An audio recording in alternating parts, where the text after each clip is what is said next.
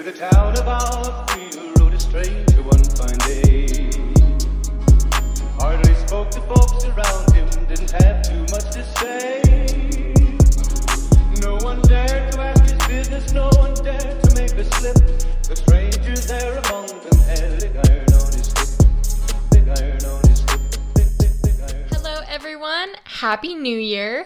We are here and ready to kick off the first official episode of Cowgirl Handbook.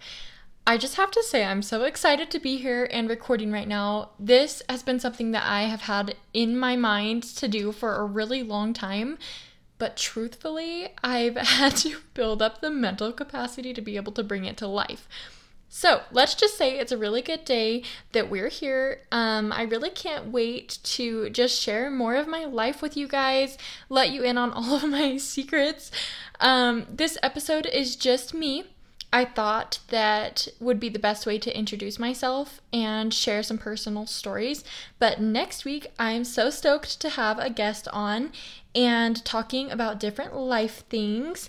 Speaking of life things, I wanted to tell all of you what I have been up to so far this year and I am in the process of wedding planning. So on December 26th, my sweet boyfriend Brock proposed, and we are so excited to get married. I have been having so much fun looking at bridal outfits and wedding decor and just all of the things. And I really am trying hard to not get carried away because Brock and I are both very simple people and we just want to keep our day as special and intimate as possible. But it's so easy to get carried away with all of the fun things. So I've been trying to control myself with the wedding planning. I actually met with my friend Liz a couple of weeks ago and we talked about wedding planning, and she gave me some great tips on how to keep your day really special. She is a wedding photographer as well and specializes in more intimate wedding styles. So, one thing she said was just to eat breakfast together in the morning. A lot of couples think that it's untraditional to see your spouse on the wedding day before the ceremony, but like, what if your ceremony doesn't start until four or five? I don't want to spend the whole day without them when it's supposed to be our day. You know what I'm saying? So she just said it's a great way to keep the intimacy and start your day off right um, with a breakfast date, just us. And so I will actually have her on the podcast later on, and you'll be able to hear more ideas from her because she really did have tons of good insight. But I do think me and Brock will wake up and spend the morning together on our wedding day. We have always actually loved breakfast together anyway, so I think it'll be perfect. If there are any other 2024 brides listening in, I want to know what you are doing to make your day special between you and your partner.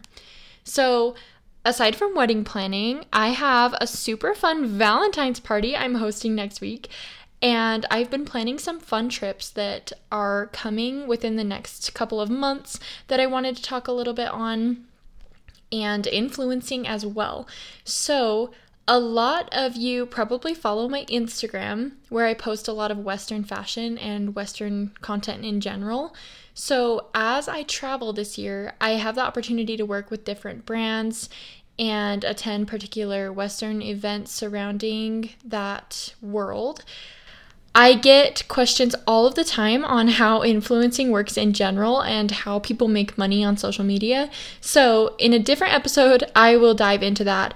But one trip in particular I have coming up is the American Rodeo in March. Brock and I will be headed to Texas to shoot with some different brands that weekend.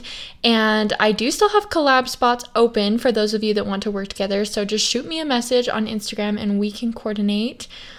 Aside from that, I wanted to share with y'all how I even got my start in the Western world. I really don't tell this story very often, but I grew up in Idaho, and ever since I was little, I had horses. And I absolutely loved to ride. I truly have always been a horse girl. And back then, it wasn't cool, but I still embraced it. When I was eight years old, I did my very first rodeo queening competition. And from that point till about the time I was 18, I held over 10 different rodeo titles, including state rodeo queening titles. So that was a large chunk of my childhood, and it was spent horseback and speaking to people on different platforms. So I'm grateful that my parents gave me that opportunity to have so many cool experiences in rodeo at such a young age. I also did high school rodeo and horse 4 H. So, like I said, always been a horse girl, but I do feel like this contrasted when I got into high school because I joined the cheer team, got a boyfriend, and had to try hard to fit in and keep up with the styles. I honestly didn't feel comfortable wearing my cowboy boots and Wranglers anymore. So, kind of sad, but I feel like I really lost myself and my style for those four years I was going to high school. But after I graduated, I began getting into Western fashion again, and that's when I started posting my outfits on Instagram. So, you guys have been with me the whole time, and you've seen my whole evolution back to my Western style. And if you are new here and you haven't seen it, please don't scroll back on my Instagram. Oh, I wanted to answer a couple of questions that um, I had a couple of people reach out to me and ask. And honestly, most of them are about relationships and my experience with breaking up. So, here we are. We're sharing it all today. this episode has been difficult for me to record because I really do like my privacy, especially with something so personal. But I do think that I went through something for a reason, and I'm supposed to use my voice to help people in the same situation. So that is my reasoning behind sharing my story with you guys. Um, this first question is just about splitting with an ex, um, when and what makes you decide to leave, and what comes next after you do leave. So, this is a lot to unpack. Um, people in this situation have different reasons or stories which have led them to the point of wanting to break up or divorce. So I can't speak for everyone, but I'll give you guys some background on my my personal story. I dated someone for around seven years before the relationship I'm in now. So we started dating as teenagers and ended up being together through our younger 20s. And, you know, I think when you're young, you overlook a lot of red flags that looking back, I totally would have recognized and discussed with that person a lot earlier than I did. So, through the last three to four years of our relationship, I just felt like there was this constant chase, and there was such a lack of effort on his end, which had such a negative impact on me and I was so all in on this person that it just broke my heart more and more every time it happened. But truly was very disrespected, lied to, and lonely physically and emotionally in this relationship. He honestly had very little communication skills, and in turn, I was constantly anxious and questioning myself. I also think hobbies are a good thing but when they're being chosen first time and time again, and your partner is being chosen second, that's when it becomes an issue. So, all of these different aspects had just piled up on me and weighed so heavily on my chest. And truly, I didn't think I was ever going to leave.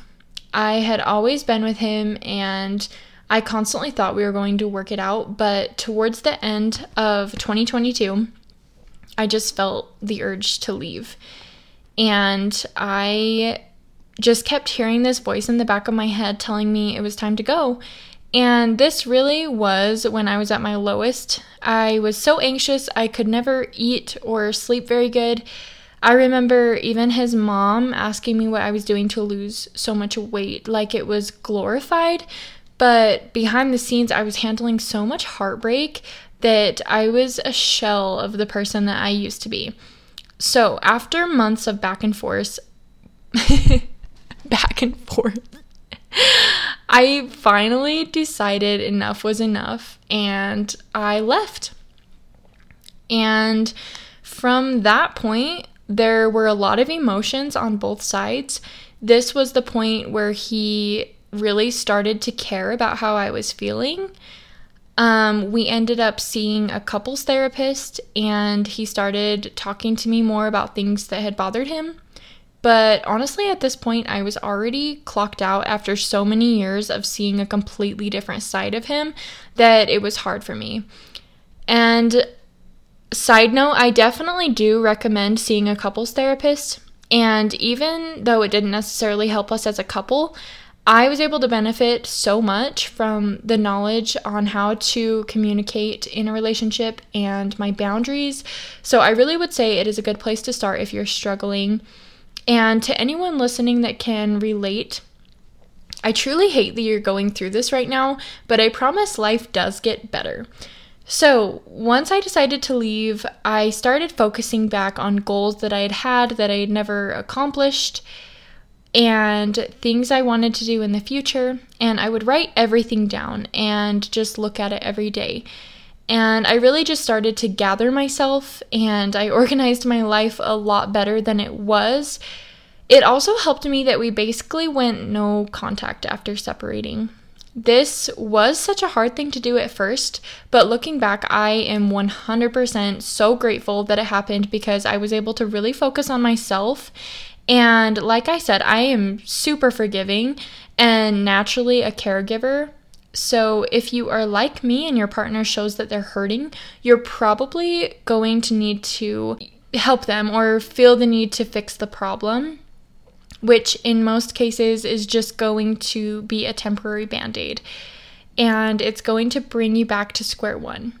This did happen one time when I tried to leave, and the second time it was actually pretty cut and dry. So I was grateful that I was given space, and this was one thing you do need to be firm on with your partner if you are separating because it is such an emotional time for both people. So have respect for your partner and give them the space they need to heal.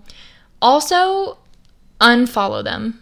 I am usually not the type of person to jump to social media, and it took me a minute to do this, but it just got to the point that it was hurting me and causing me so much anxiety to see what they were up to and basically just watch their life move on without me. So I really think it's good to just cut those ties. I even removed mutual friends that post about them all the time or you know, friends that might not necessarily have your back. I really remember being in this horrible debate with myself and trying to give all of my old friends the benefit of the doubt, but really it just came down to if I wasn't getting shown support or love from them while going through this tough time, that really did show me what I needed to see. And at that point, I chose the people that were choosing me. And you will be surprised of the people that walk out of your life and the people that choose to stay and support you. I really have gained so many great friends despite all of the friends that I've cut ties with. Even like certain members of my ex's family will still check in on me and show their love for my new relationship and want to see me happy. So, this has seriously outweighed all of the bad and all of the drama because I truly have found my circle and I can feel myself slowly becoming more of a girl's girl than I ever was. I genuinely think I always chose to hang around guys because most of the girls that I had in my life were so mean to me. And I definitely didn't have good girlfriends. And um, they didn't have my best interest in mind. So now that I have the support team that I do, I freaking love girls. and I always say yes to girls' night. I even joined a bunco group that I will tell you guys about a little later. But honestly, I don't think I would have done this if I were in the relationship that I was in. One crazy concept I've thought about is that now I feel like I'm a completely different person and I'm completely filled with this energy that I did not have before. And what I mean by that is I was so busy babysitting a relationship that was failing and it was taking all of my efforts just chasing this person And now I feel like I have so much more energy to give. And my cup is so full in the relationship that I'm in that I don't have to spend that extra energy worrying and questioning things. And I can put them towards being present and being able to have friends and opening my heart up to that. I cannot tell you how excited I am to do all of the girly things that revolve around a wedding. It's going to be so fun, but seriously, if you knew me two or three years ago, you would know that I was not like this. So it's just wild to see how much I've changed in that way because I definitely did not see that coming. Also, I want to say don't hold yourself back from dating. Genuinely, this was the best thing that I could have done in such a hard time. And I'm sure there will be a lot of different opinions on this and mixed emotions, but in my experience, I got off the couch. I finally did my makeup and wiped my eyes, and I went out and had a really good time. And this was probably a little over a month after we had separated, but I remember how fun dating was and how much I had missed that feeling of being loved and wanted. And honestly, Brock came into the picture right when God knew I needed him, and vice versa. We were both able to help each other through a lot, and we were able to help each other grow and heal. And honestly, after our first date, we've basically been inseparable since then. And the reason I didn't usually need to take time for myself was because he was able to be my friend and listen to me when I needed to talk about the past and I was having a rough day. He could put his ego aside and invest his time into helping me heal. And honestly, if you're lucky enough to find somebody like this, you are going to have such a stronger relationship. So basically, what I'm saying is don't be afraid to make the change to leave a relationship that you feel is holding you back because it might be one of the best things you've ever done. So keep in mind, this happened about a year ago, and so it's taken me a long time to be able to open up about it, and it's super personal to me. And it's honestly been a long healing process, but I do have a lot of girls message me saying they're excited to hear this story and um, be able to talk about relationships openly. So that gave me a lot of inspiration on wanting to open up and tell my experience. But I think one thing that I've always tried to live by is that every person you come in contact with is going through something that means a lot to them. And most people don't open up about it because in the moment it's really hard to talk about and share. So just try to be kind to everybody and especially on social media, be because you're not looking at that person's face, but just because you're not doesn't mean that you should say hurtful words. So, um I think just be nice. Be nice to people. I also had somebody ask me what I think the most important aspect of a relationship is. And I would just have to say being friends with each other.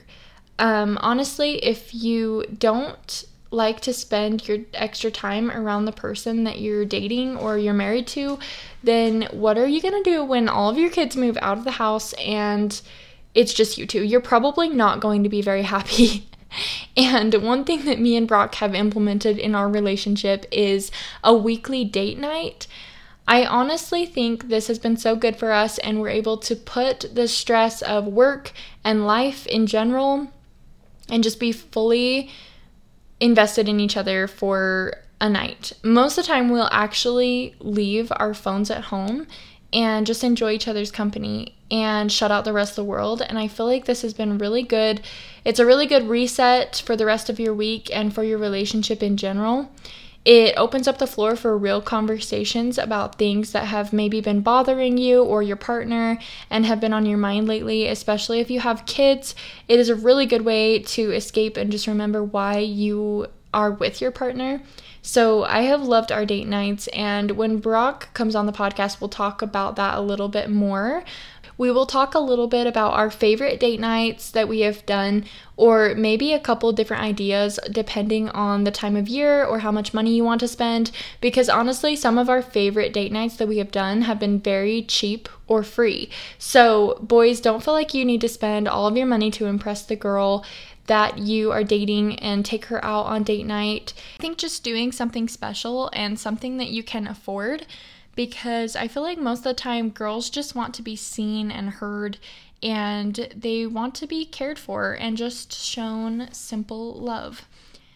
I'm honestly grateful for the hurdles that I have had to jump and the heartache I've had to experience to get to the point that I'm finally at. And I hope that this episode dedicated to relationships was able to help some of you. I really would love to hear your feedback. And I just want to say thank you guys for listening. And we will be back next week. Bye.